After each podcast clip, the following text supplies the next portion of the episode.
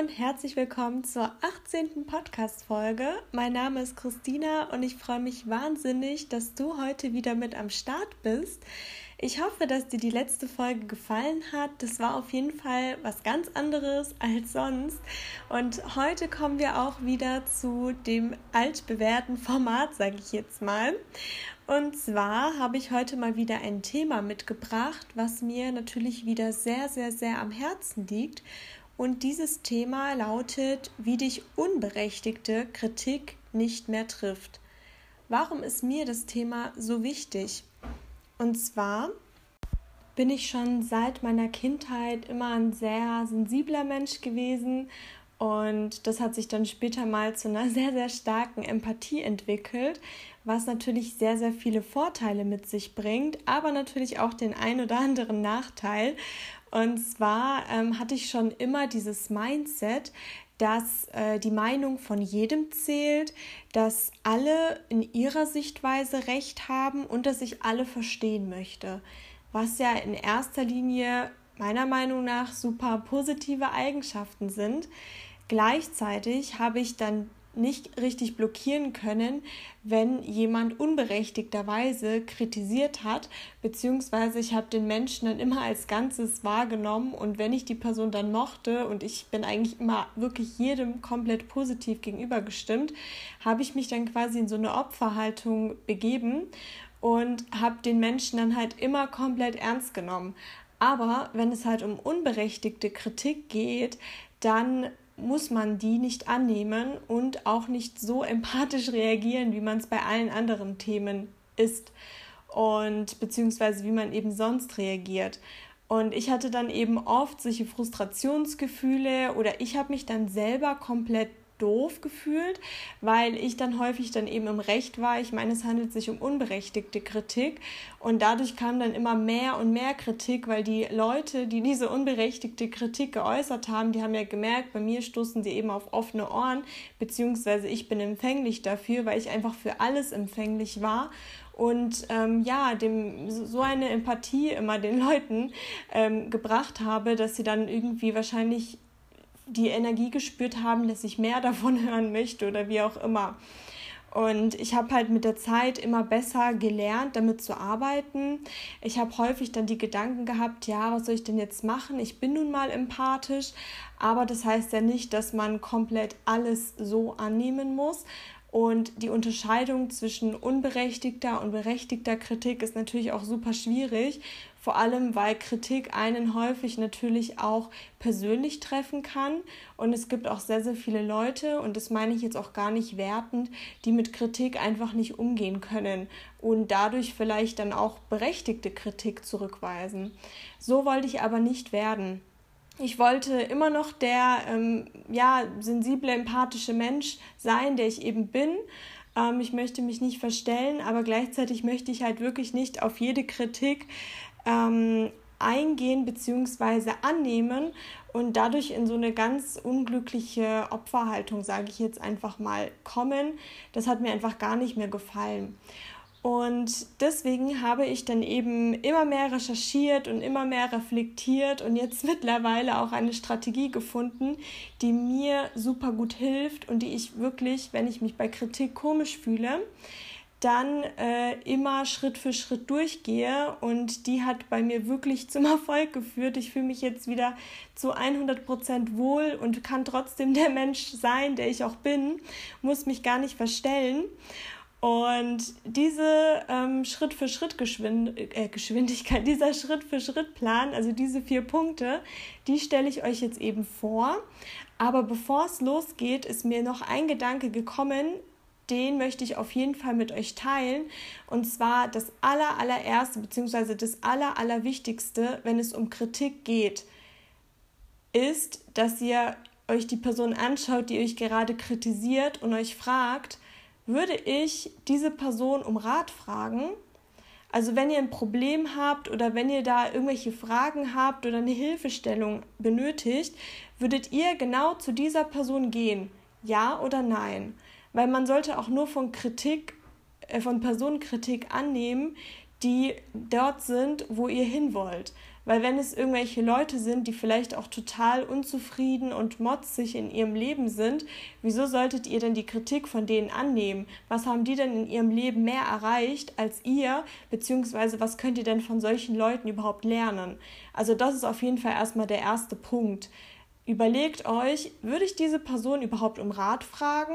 Und wenn ihr das nicht machen würdet, dann weg mit der Kritik, weil es führt euch zu nichts. Die Person, also das soll jetzt gar nicht irgendwie ähm, wertend sein oder wie auch immer, das ist nur eine Hilfestellung für euch. Ähm, die Person hat halt nichts in ihrem Leben, wofür ihr kämpfen würdet oder wo ihr, was euch anzieht, ja, dann äh, nehmt auch die Kritik nicht von dieser Person an. Ähm, wenn aber das eine Person ist, die euer Vorbild ist, die vielleicht äh, beruflich oder privat schon Dinge hat, die euch anziehen, die ihr euch auch wünscht, dann äh, kommt jetzt der Vier-Schritte-Plan. Und zwar die erste Frage, die ich mir stelle, wenn ähm, unberechtigte Kritik kommt, also Kritik, die sich für mich einfach negativ anfühlt, wo ich nicht direkt sagen kann, ja, du hast recht oder hm, ja, stimmt schon oder hm, ja, lass ich mir durch den Kopf gehen, sondern wo ich direkt emotional innerlich werde und mich einfach komisch fühle oder sogar ungerechtfertigt behandelt, dann ist das Erste, was ich mir überlege, hat diese Person mit dieser Aussage recht? Also ist das die Wahrheit? Das ist die erste Frage, die ich mir stelle. Also wenn jetzt zum Beispiel jemand kommt und sagen würde, also zu mir sagen würde, ähm, jetzt muss ich mir mal ganz kurz überlegen, okay, wir driften wieder in die Arbeitswelt. Wenn jetzt jemand zu mir sagen würde, du machst deine Arbeit schlecht, okay? Und ich habe in dieser Zeit wirklich eine schlechte Woche gehabt, dann würde ich mir überlegen, hat diese Person recht? Und dann würde ich mir überlegen, beispielsweise, ja, sie hat recht. Ich habe diese Woche keine gute Arbeit geleistet dann ist die zweite Frage, die ich mir stelle, kann ich mit absoluter Gewissheit sagen, dass die Person mit ihrer Aussage recht hat? Das ist die zweite Frage, die ich mir stelle. Und um auf dieses Arbeitsbeispiel zurückzukommen, dann würde ich diese Frage, die ich eben mit Ja beantwortet habe, mit Nein beantworten weil vielleicht ist diese eine Woche nicht zu meiner Zufriedenheit gelaufen, aber die ganzen Wochen, Monate und Jahre davor, wo ich so viel gearbeitet habe und so gute Arbeit geleistet habe, die muss man natürlich auch berücksichtigen. Das ist die zweite Frage, die ich mir stelle. So, und dann der dritte Schritt.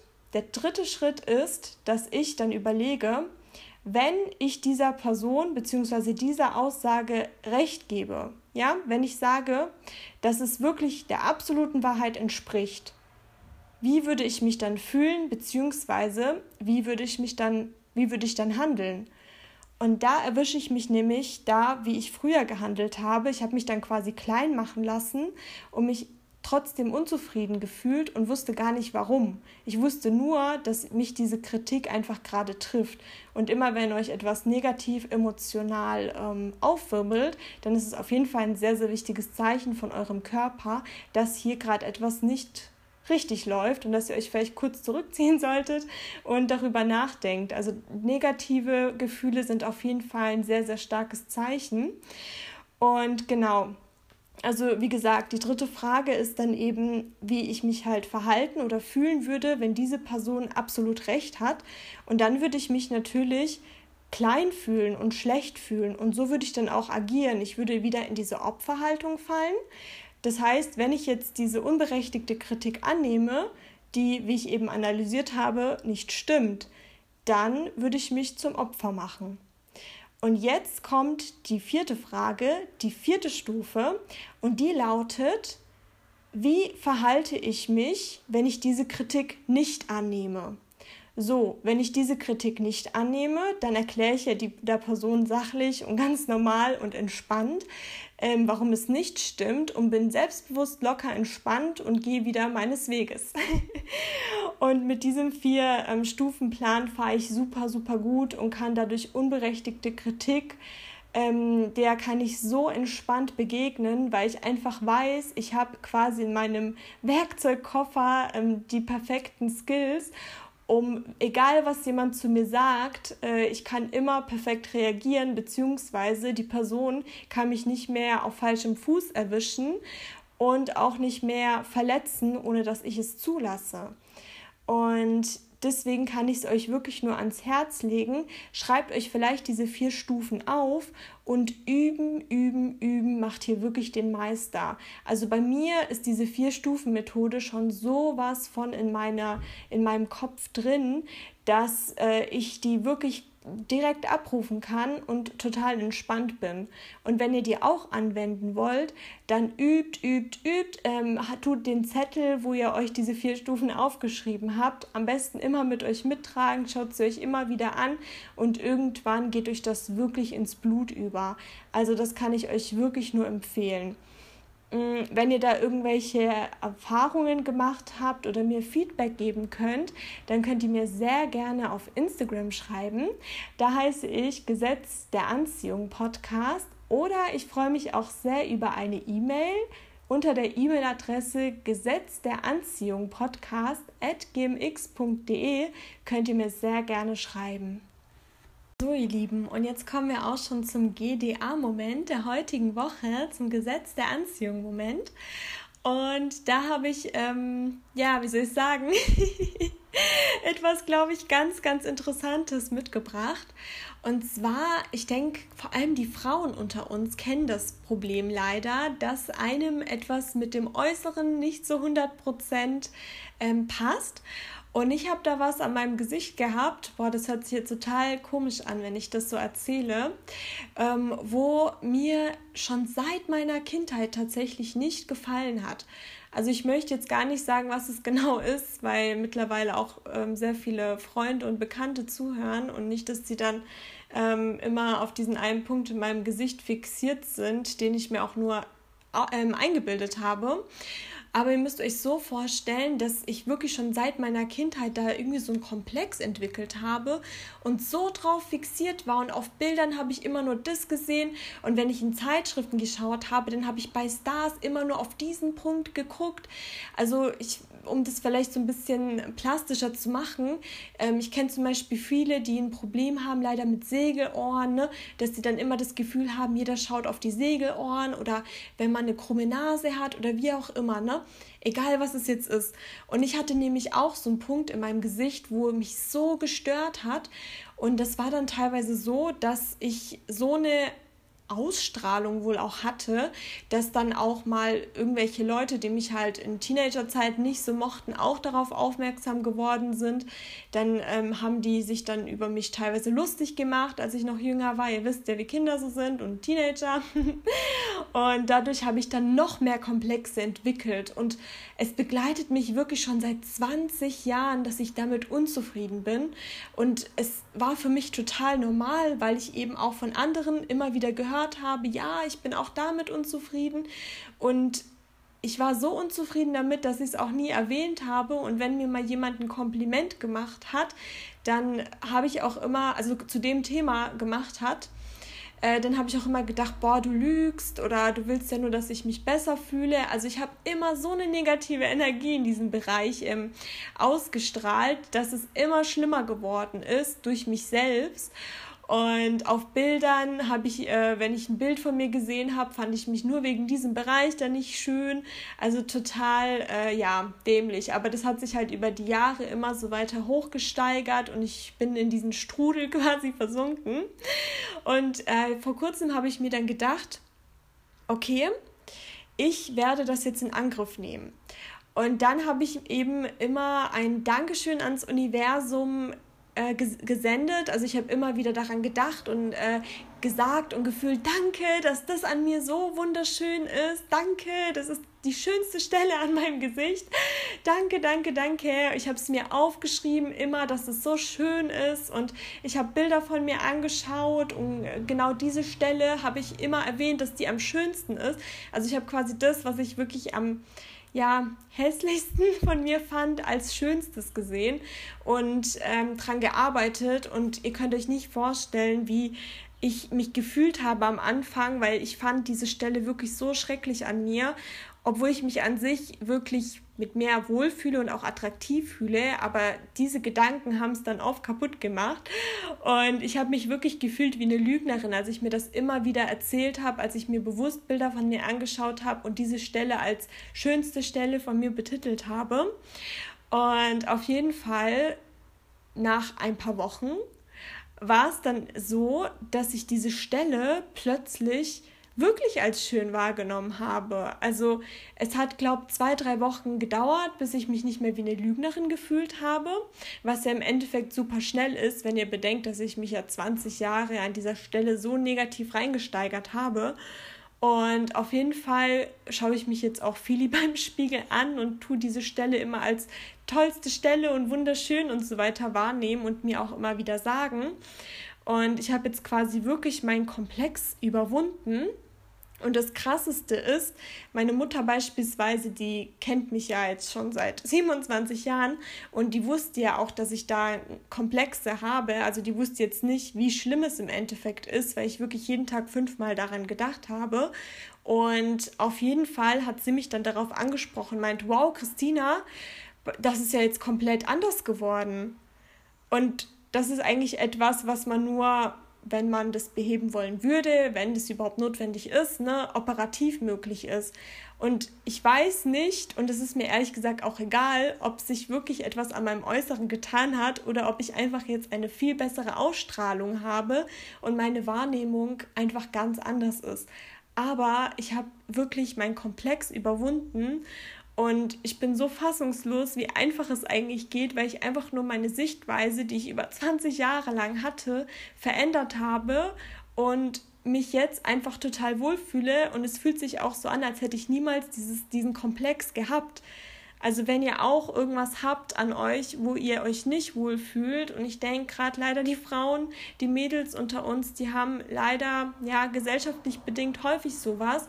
Wir sind einfach überkritisch mit uns selbst dann kann ich euch nur empfehlen, dass ihr es vielleicht auch mal versucht und egal wie lange es dauert, egal wie ihr wie komisch ihr euch fühlt, wenn ihr euch immer wieder sagt, dass das so schön an euch ist und so weiter, es funktioniert. Also wenn es bei mir funktioniert hat, dann wird es auch an euch funktionieren und ja, es fühlt sich jetzt so an, als ob ich mich schon immer, also als ob ich das an mir schon immer am schönsten fand. Also total verrückt. Und diesen Moment wollte ich einfach unbedingt mit euch teilen. So, und bevor ich jetzt auch zur Frage der Woche komme, habe ich mir noch überlegt, dass ich gerne noch meine zwei nächsten materiellen Dinge mit euch teilen möchte. Also die, die ich mir eben wünsche. Ich bin nämlich der Meinung, dass wenn du etwas willst, je öfter du es visualisierst, je öfter du darüber sprichst, desto äh, schneller geht das Ganze in Erfüllung. Und ja, jeder hat natürlich andere materielle Ziele und es ist auch vollkommen in Ordnung, was man sich da so wünscht egal ob es jetzt eine Villa ist oder ob es jetzt ein Stück Karottenkuchen ist, was auch immer es ist, es ist vollkommen in Ordnung. Und ja, ich möchte euch gern zwei ähm, materielle Wünsche von mir, ähm, die möchte ich gern mit euch teilen. Und dann werde ich euch dementsprechend berichten, wie sich das Ganze so entwickelt, so wie eben bei den äh, Mosaikmöbeln.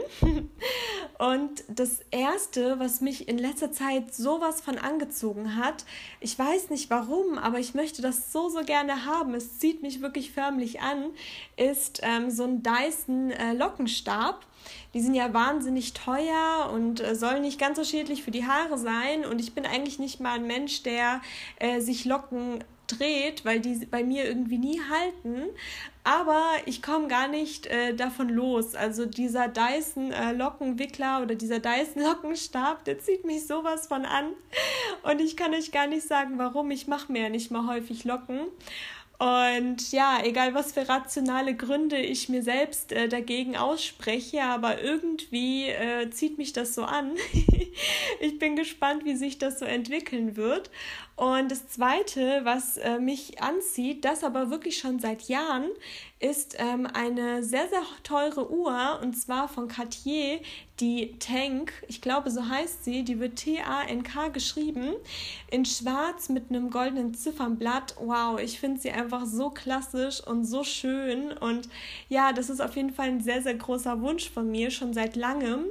Und in letzter Zeit in Zeitschriften kommt vermehrt Werbung von ihr und je jedes Mal, wenn ich sie sehe, bin ich einfach so freudestrahlend und weiß genau, das ist die Uhr, die ich möchte. Und das habe ich sonst bei noch keiner Uhr gehabt. Und ja, deswegen bin ich auch hier gespannt, wie sich das Ganze so weiterentwickeln wird. Das sind so meine zwei äh, nächsten materiellen Wünsche, die mich anziehen, die mich nicht ganz so loslassen. Und ja, ich weiß natürlich, dass es äh, beides sehr kostspielig ist, aber wie gesagt, äh, Träume groß und das, was äh, dich anzieht, das zieht dich nicht umsonst an. Ich bin der Meinung, das ist wirklich dein Schicksal. genau, das sind so meine Wünsche. Und jetzt kommen wir auch schon zur Frage der Woche. Und zwar habe ich jetzt auch wieder eine Frage, die mich zum Nachdenken gebracht hat, äh, mitgebracht. Und die Frage der Woche lautet, mit wem würde ich gern tauschen? Gibt es da jemanden, mit wem du, mit wem du gerne tauschen würdest? Wieso möchtest du denn gerne mit der Person tauschen? Oder hat die Person etwas Bestimmtes, was du auch gerne hättest? Und, und, und. Also da kam wirklich äh, mein Gehirn ins Rodeln und durch eine Frage sind ganz viele weitere Fragen äh, dazugekommen. Und vielleicht regt dich ja diese Frage der Woche auch zum Nachdenken an. Ich bedanke mich auf jeden Fall, dass du diese Woche wieder mit am Start warst. Es macht mich unfassbar dankbar und glücklich, dass äh, du zugehört hast. Und ja, ich freue mich, wenn du auch nächste Woche wieder mit dabei bist.